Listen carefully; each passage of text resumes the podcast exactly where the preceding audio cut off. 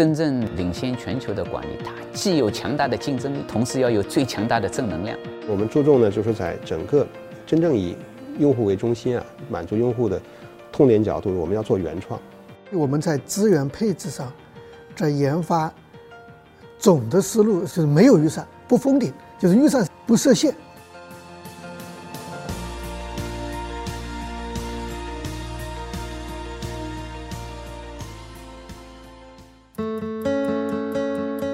中国管理模式杰出奖于2008年在程思威先生指导下，由中国管理现代化研究会与金蝶国际软件集团联合6大商学院发起，以让中国管理模式在全球崛起为使命，汇聚政商学力量，发现并表彰具有代表性的中国企业的优秀管理实践，推动中国企业管理进步。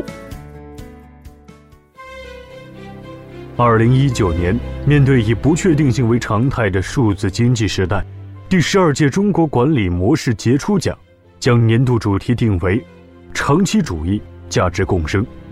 并围绕此主题发掘中国企业如何向内求定力、向外促链接、穿越周期、持续成长。位于浙江宁波的方太，是中国家电行业第1个。国人自己打造的高端品牌，也是致力于把中华传统文化和现代企业管理融合的民族工业先行者。自1996年创立，先后推出深型油烟机、欧式机、水槽洗碗机等划时代创新产品。2017年底，方太的销售收入在厨电行业首家突破100亿。方太面对消费趋势和渠道等势的不断变化，始终坚守仁爱之道，从而产生源源不断的数，引领着整个厨电行业不断发展。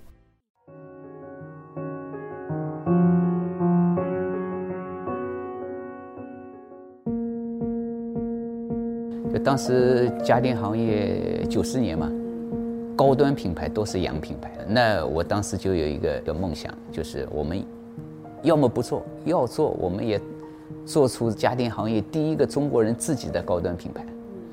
啊，就是从这样一个梦想起步的。所以我们马上确立了3大定位：专业化、高端化、精品化。高端化就是开始的梦想。那么你要做高端品牌，它不是吹出来的，不是广告打出来的，你必须要实实在在的高端的产品，所以产品要精品化。在方太96年成立之后，其实那个时候刚开始作为一个新生的品牌，很容易受到市场上已经有的很多的这些老大哥们的一些排挤或者攻击，尤其是当他慢慢的长大的过程中，他会受到这样子的攻击。那个时候在中国，大家的竞争策略它其实很简单，就是我降价。这个高端2个字，其实方太发展了这23年，这个高端从价格战的角度，从各方面其实都受到了各种各样的这种阻碍，但是一直坚持下来。他要去做颠覆性的，他不想要去做模仿性的，因为模仿性你就只能跟在就是我们所说的国际品牌的背后。为什么方太能做高端？我觉得也是有一个先天的这个天然的一个壁垒给到了方太，是因为当时的西方的这种油烟机它是无法满足中国人的这个烹饪环境的，因为中国是重油烟的，所以这个时候给中国的这个企业，或者是我们去有意愿去做这个研发的企业、做品牌的企业，它留下了一个很好的一个天然壁垒。随着规模扩张，方太在企业管理上也不断精进探索，在学习了德、日、美等西方管理理念后，08年，方太开始将中国传统文化导入企业管理，因地制宜驱动发展，从而实现了公司规模从10亿到50亿，再到100亿的跨越。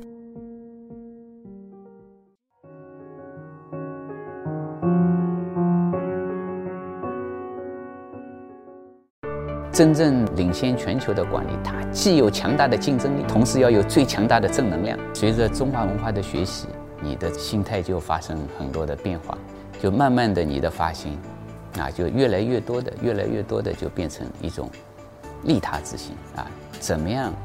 能够利益更多的人，能够利益这个社会，利益这个国家，乃至利益这个人类啊。如果能够把这样的一种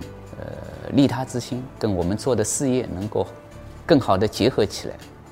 啊，那就是非常好的事情。比如说，水槽洗碗机也是全球首创的，但是我们花了5年时间。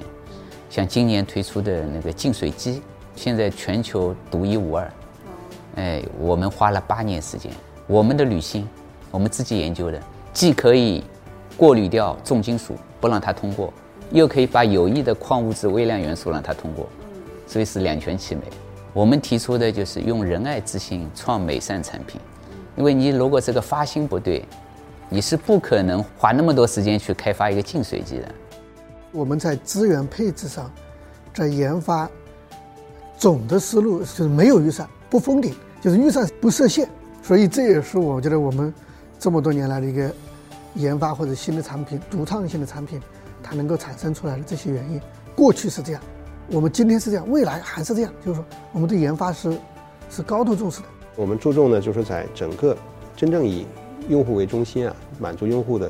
痛点角度，我们要做原创。我们首先是有个信念，首先要做的产品是好，就是我们要真正是从顾客角度，我们叫顾客得安心，就是看的东西先动心，对吧？使用起来这个放心啊，舒心、省心，最后到安心。我们想，就顾客真正体验好产品，那我们会形成一个口碑。那当然，对于耐用消费品的这个口碑传播呢，相对是比较慢的啊。但是呢，我们这个基本理念就是，我们相信做好产品、做好口碑，它最终会发挥作用。比如说，我们用这个NPS 顾客净推荐值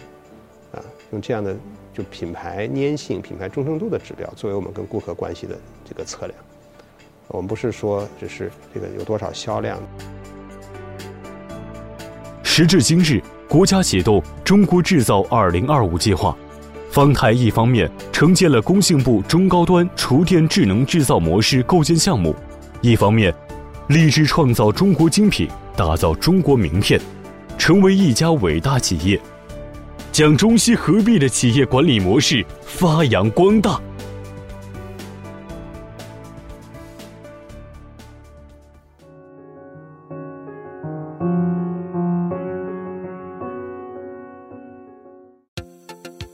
如果说不是有一个非常好的一个环保的思想、生态的思想去做这个企业的话，你急功近利的话，你走不久。顾客要好，员工要好，合作伙伴要好，社会大众要好，股东要好，对吧？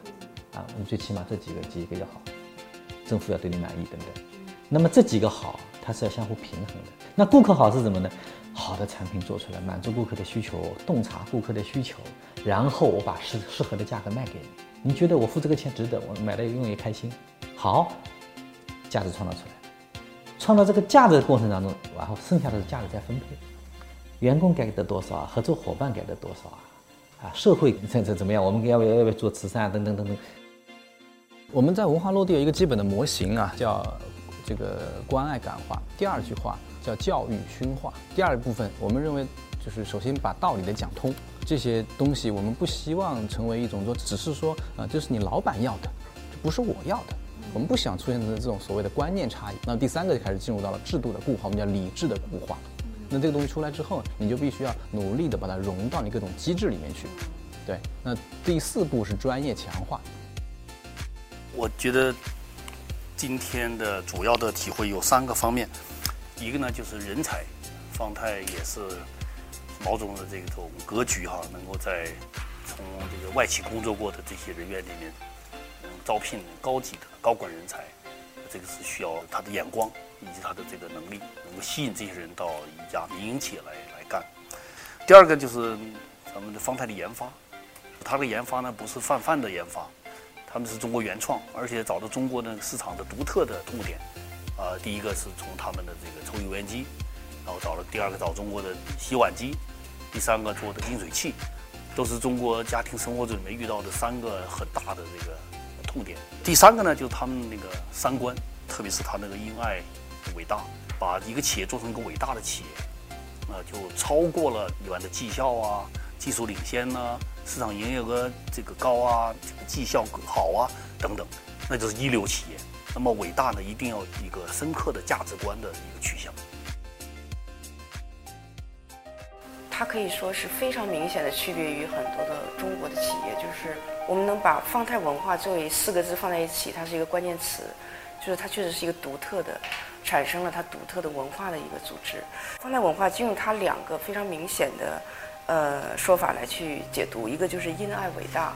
另外一个就是仁爱是创新之源，也是正是这个文化的两个维度使它区别于其他的中国企业。因爱伟大呢，就是用毛总和他的这个高管他们的说法，它超越了一般的经济组织的一种建立在这种盈利利己的这样的一个理念基础。那么它增加了一个就是利他的社会的一个属性。所以就是说，一个企业不仅仅是创造利润、满足经济上的这种追求，同时还要去关爱社会，就是对社会的进步、对人的成长起到一个积极的影响。所以方太特别强调，就是说要给社会带来正能量。我觉得爱和仁爱、利他，这些都是成就方太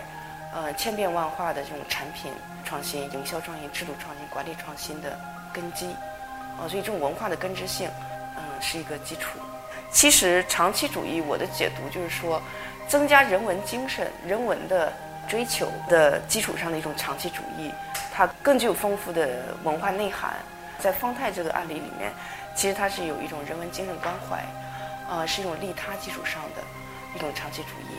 那么这种长期主义必然是跟价值共生是关联的。为什么呢？因为它会真正的去关爱社会、关爱员工、关爱你的供应商、关爱你的顾客，而这样的一种人文的精神的根基，使得我们的长期主义和价值共生具有了中国管理的独特性。我们立了四个字，第一个字，